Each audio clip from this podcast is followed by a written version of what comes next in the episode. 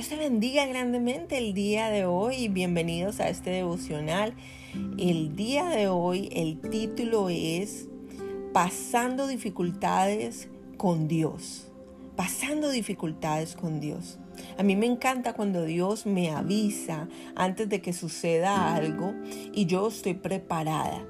Yo no sé si a ti te ha pasado, pero cuando nosotros estamos en oración, en ayuno, cuando estamos metidos con el Señor, el Señor siempre nos eh, enseña, nos muestra por medio de pronto de sueños o nos manda a alguien que nos diga, hermana, ten cuidado, o él mismo me da una palabra. Así que eso es cuando estamos conectados con el Señor. Por eso hoy yo te animo a que te conectes con el Señor siempre, a que no te alejes de Él, a que siempre escuches lo que él está hablando, lo que te está diciendo. Cuando Él te habla por medio de sueños, por medio de profecía, por medio de alguien, por medio de la palabra del Señor. Pero si el Señor te está trayendo versículos bíblicos y el Señor te está manifestando cosas, tiene siempre eh, esa forma de ser eh, sensible al escuchar la palabra del Señor, a escucharlo a Él. Porque eh, el Señor eh, tiene que pasar con nosotros cuando tenemos que pasar en dificultades porque se nos va a hacer más fácil tener confianza en Él. La palabra del Señor nos enseña en el Salmo 11, Salmo 11.1 y dice, en Jehová he confiado. Esa es la primera palabra que está ahí, es el primer párrafo y a mí me encanta. En Jehová he confiado. Y si tú lo lees en el inglés, dice que en, en Jehová he tenido refugio, he puesto mi refugio. Es importante entender que si no estamos con Dios, pues estamos perdidos. Dijo Moisés, si no vas tú conmigo, Señor, entonces no vamos porque es, es, es esencial que Él esté en medio de tu vida, inclusive cuando tú tienes que pasar por algo. La palabra del Señor nos enseña en Hechos 27, y esto es importante leer esta historia, pero es muy larga, así que por favor léelo, escúchalo, trata de aprender esta historia porque es fenomenal, de cómo Dios nos habla antes de que vengan tempestades en nuestras vidas. Dice Hechos 27, nos habla sobre el naufragio que, que hubo camino a Roma y que el apóstol Pablo tuvo que pasar. En Hechos 27, 23, 24 dice que él tenía que ir a presentarse en Italia y tenía que ir frente a César.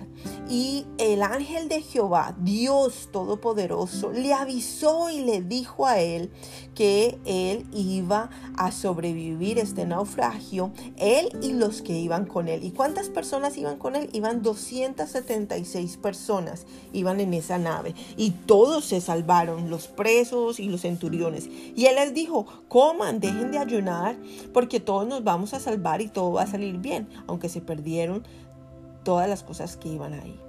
Así que esta es la confianza que él tuvo y ese fue el refugio que él tuvo porque él escuchó la voz de Dios. Él vio y habló con el ángel de Dios. Él tuvo la experiencia de que Dios le dijera, no te preocupes, todo va a estar bien. Así que en este día quiero compartir contigo eh, un testimonio, un pequeño testimonio de eh, que pasó en mi vida cuando estuve en, en Alemania. En Alemania eh, tuve la oportunidad de ir a aprender eh, un estudio especial sobre la historia judía y eh, para la gloria del Señor eh, fui a un campo de concentración y tuve que hacer una tesis y bueno, fue mucho lo que yo tenía que estudiar y fuimos muchos estudiantes de diferentes partes del mundo. Así que cuando llegué a este lugar nos tuvimos que reunir en un lugar que se llama Dau y esto queda eh, a las afueras de Múnich. Eh, cuando nosotros llegamos ahí, eh, yo tenía entendido que eh, el programa que se hacía y que se hizo, nosotros teníamos que cada persona pagar por una habitación para dormir los, los días que pues teníamos que hacer el estudio. Pero realmente yo no entendí y uno no rentaba una habitación. el precio que a uno le daban por todo el estudio que uno hacía con la universidad era por cama. quiere decir que a todas las mujeres nos hacían en, nos ponían en una habitación y a todos los hombres en otras habitaciones, ¿sí? O sea que era diferente eh, para hombres, diferente para mujeres, pero usted rentaba era eh, las camas, no rentaba eh, habitación. Esto yo lo llegué a descubrir ya cuando yo entré a la habitación y vi más mujeres ahí, pues que eran estudiantes. Yo no estaba acostumbrada a esto, pero en Europa o en Alemania es la forma que lo hacen. Así que bueno, yo dije, bueno, gloria al Señor, por lo menos son mujeres, gracias Señor. Y éramos de diferentes partes del mundo, así que eh, pues... Eh, pudimos conversar y estuvo muy ameno todo pudieron entrar otras personas a esta habitación que no eran del grupo estudiantil de la Universidad de Israel. Así que em, eh, hubieron alemanas que estuvieron también en la habitación.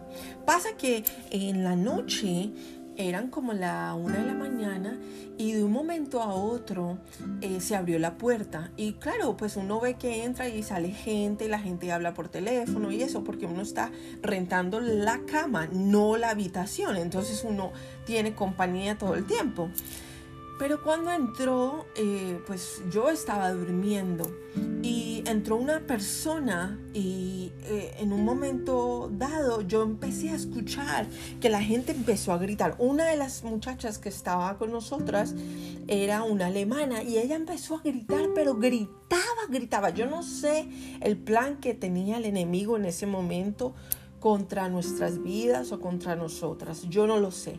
Lo único que sé es que esta señora se empezó a gritar eh, como cuando usted está viendo una película de terror. Y eso fue lo que me levantó. Cuando yo me levanté a, mirar qué estaba pasando, eh, vi el resplandor porque la luz reflejaba y yo estaba recién abriendo mis ojos de haber ya dormido cuatro o cinco o cuatro o tres horas. Entonces yo vi el resplandor de, em, de un hombre.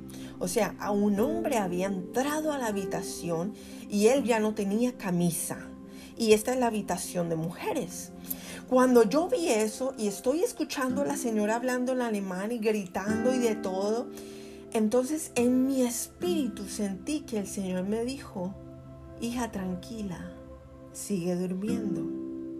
Nada va a pasar porque tú tienes mucho que hacer.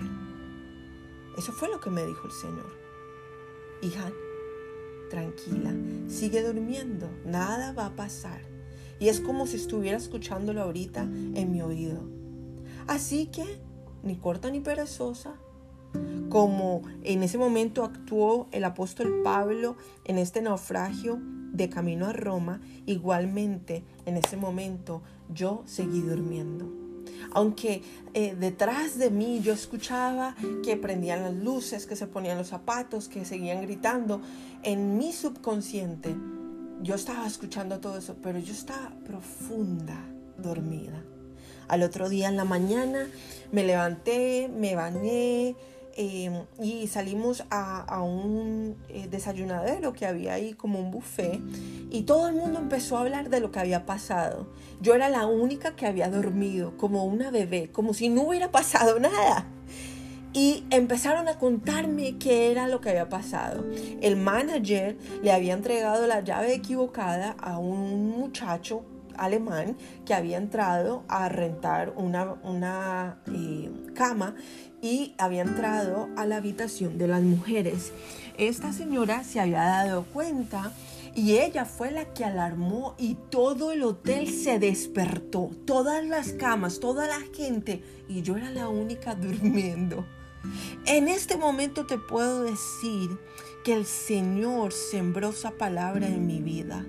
El Salmo 11 en Jehová he confiado. Después de eso, no sé qué habrá pensado, qué habrá pasado. Lo único que ese día nos dijeron que ese muchacho estaba súper alcoholizado cuando había entrado a esa habitación y que él había tratado de em, como empujar a la señora para no salir de la habitación por lo que ella estaba gritando fue que él como que se alarmó y se quedó parado y no hizo nada. Así que yo digo, Señor, tú la pusiste a esa mujer en el momento adecuado. También le doy gracias al Señor porque confié en Él y seguí durmiendo y no me dejó el bus. A muchas de las personas que eh, estuvieron alarmadas no pudieron coger el bus con nosotros y perdieron todo lo de la excursión de ese día y el estudio. No sé ellos después cómo lo pudieron arreglar o cómo llegaron a, terminarlo. No, no sé porque teníamos que presentar un test después. Pero yo digo, Señor, tú tienes todo en control y sabes todas las cosas. Tú conoces todo. Y hoy yo te animo a que así como yo le creí al Señor en ese día, así como el apóstol Pablo le creyó al Señor ese día y salvó a todos los presos, y a los centuriones el Señor. Y salvó ese día a todas estas mujeres que estábamos ahí en esa habitación y nos cuidó el Señor.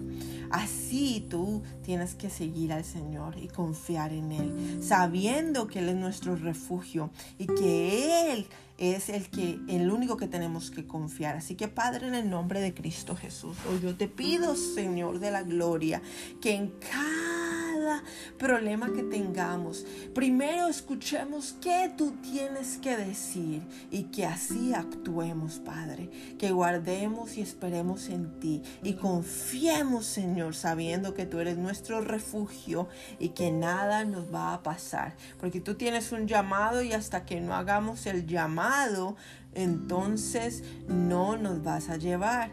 Confiemos en ti, Padre amado. Toca a cada persona, cada corazón para que pueda crecer de acuerdo a tu voluntad y que pueda, Señor, hacer todo lo que tú tienes para cada uno de nosotros, Señor. Te damos gracias, Padre, en el nombre de Cristo Jesús. Amén. Bendiciones.